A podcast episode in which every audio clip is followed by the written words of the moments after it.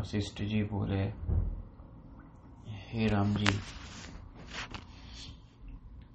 जब इस प्रकार प्राणियों को मारते, उसे कुछ वर्ष बीते, तब उसके मन में विचार उत्पन्न हुआ कि बड़ा कष्ट है, बड़ा कष्ट।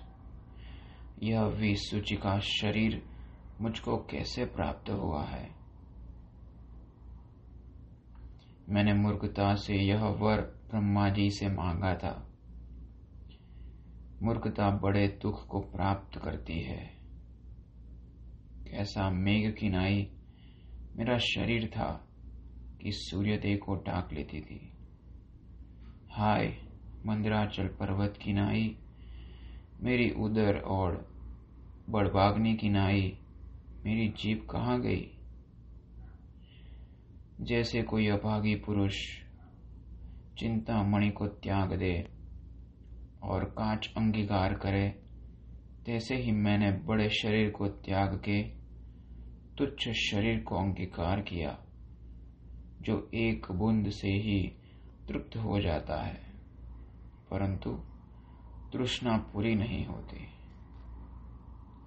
उस समय से मैं निर्भय विचरती थी यह शरीर पृथ्वी के कण से भी दब जाता है। अब तो मैं बड़े कष्ट पाती हूँ। यदि मैं मृतक हो जाऊँ तो छूटू, परंतु मांगी हुई मृत्यु भी हाथ नहीं आती। इससे मैं फिर शरीर के निमित्त तप करूँ। वह कौन पदार्थ है जो उद्यम करने से हाथ न आवे? हे राम जी ऐसे विचार कर वह फिर हिमालय पर्वत के निर्जन स्थान वन में जा एक टांग से खड़ी हुई और ऊर्ध्वमुख करके तप करने लगी। हे राम जी, जब पवन चले तो उसके मुख में फल, मांस और जल के कण के कण के पड़े, परंतु वह न खाए, बल्कि मुख मूंद। दे पवन यह दशा देख के आश्चर्यवान हुआ कि मैंने सुमेरु आदि को भी चलायमान किया है, परंतु इसका निश्चय चलायमान नहीं होता। निदान, मेघ की वर्षा से वह कीचड़ में दब गई, परंतु ज्यो की त्यों ही रही और मेघ के बड़े शब्द से भी चलायमान न हुई।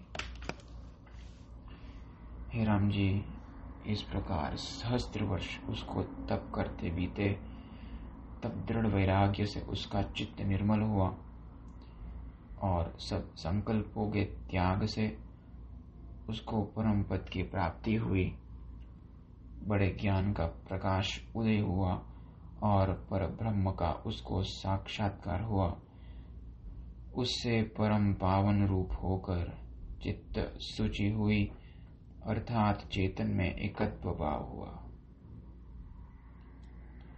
जब उसके तप से सातों लोग तपायमान हुए, तब इंद्र ने नारद से प्रश्न किया कि ऐसा तप किसने किया है जिससे लोग जलने लगे हैं।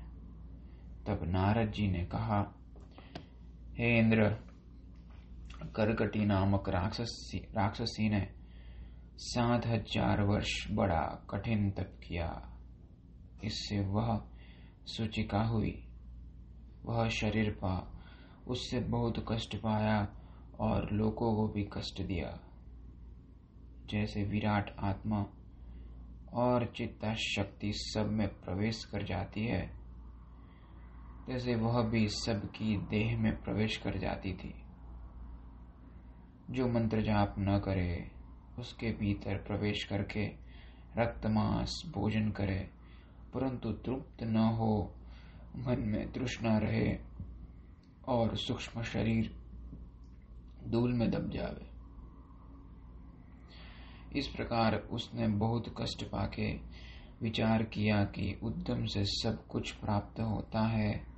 इससे पूर्व शरीर के निमित्त फिर एकांत स्थान में जाकर तप करूँ।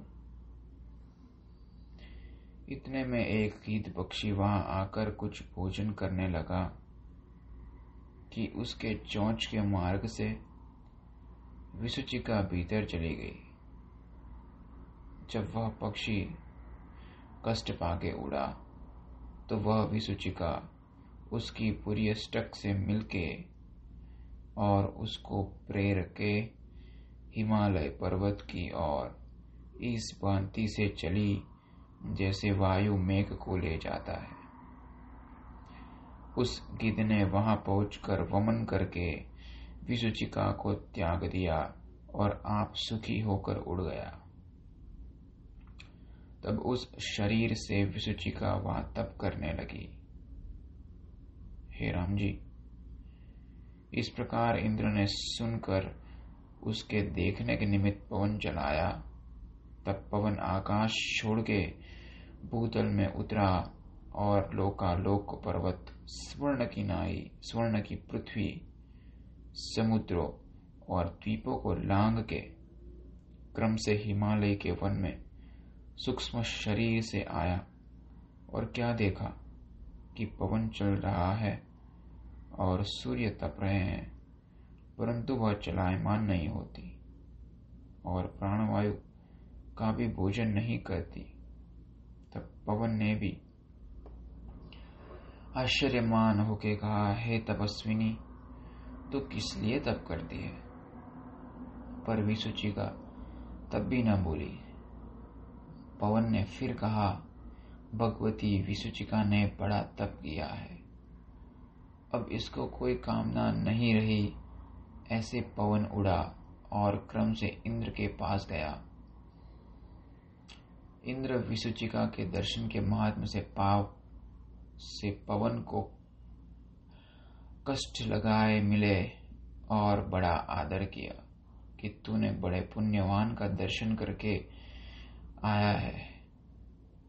पवन ने भी सब वृतांत का सुनाया और कहा, हे राजन, उसके तप के तेज से हिमालय की शीतलता दब गई है। आप ब्रह्मा जी के पास चलिए, नहीं तो इसके ताप से सब जगत जलेगा।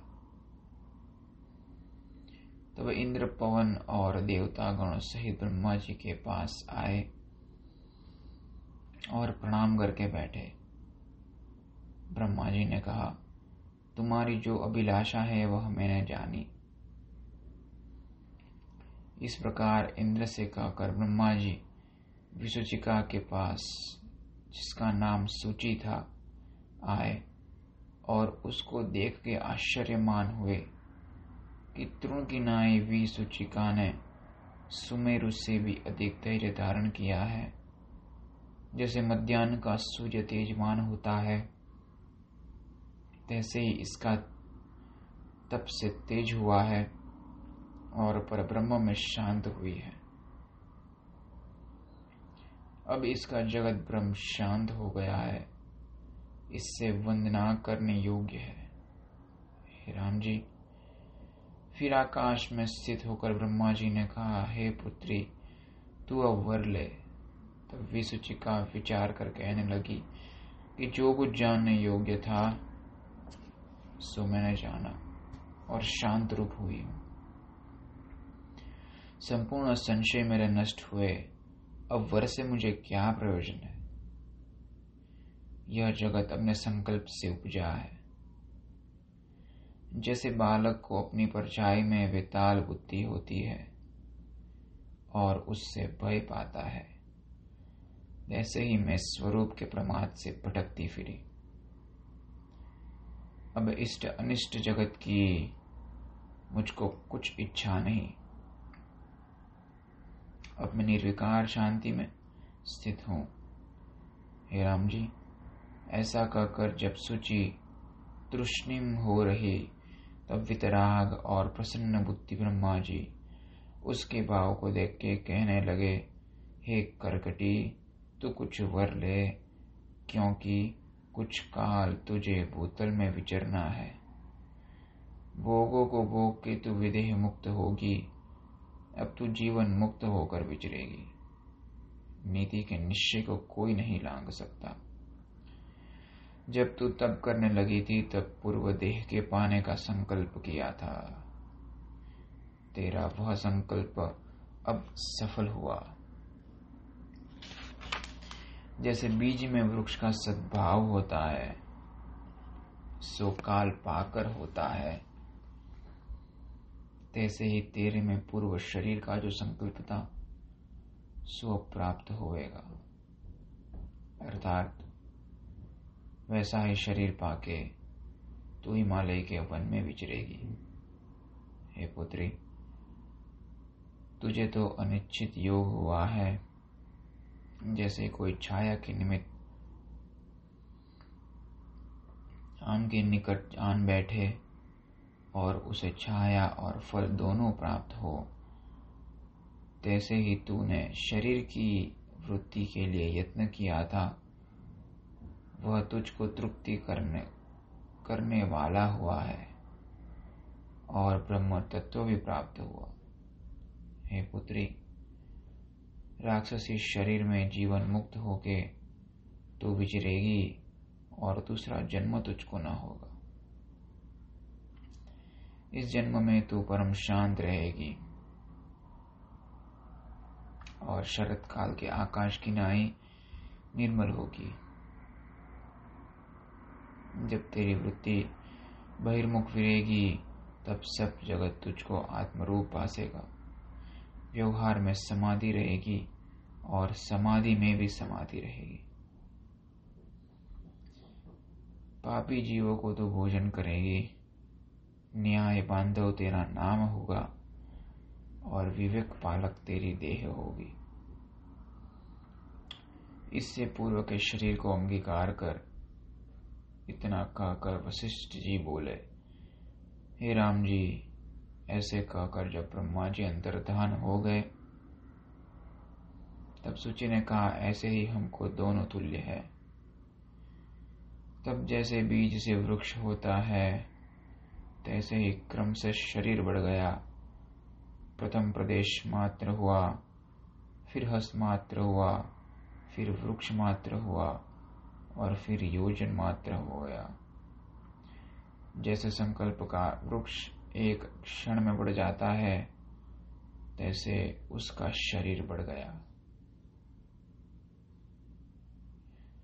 इति श्री योग वशिष्ठ उत्पत्ति प्रकरण। सूची शरीर लाभो नाम।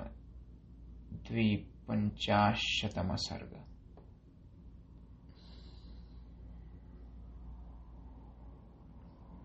ॐ सहना भवतु। सहनो भुनक्तु। सह वीर्यं कर्वावहै तेजस्विनावदीतमस्तु मा विद्विषावहै। ॐ शान्तिश्शान्तिश्शान्तिः श्रीसद्गुरुदेवभगवान् की जय।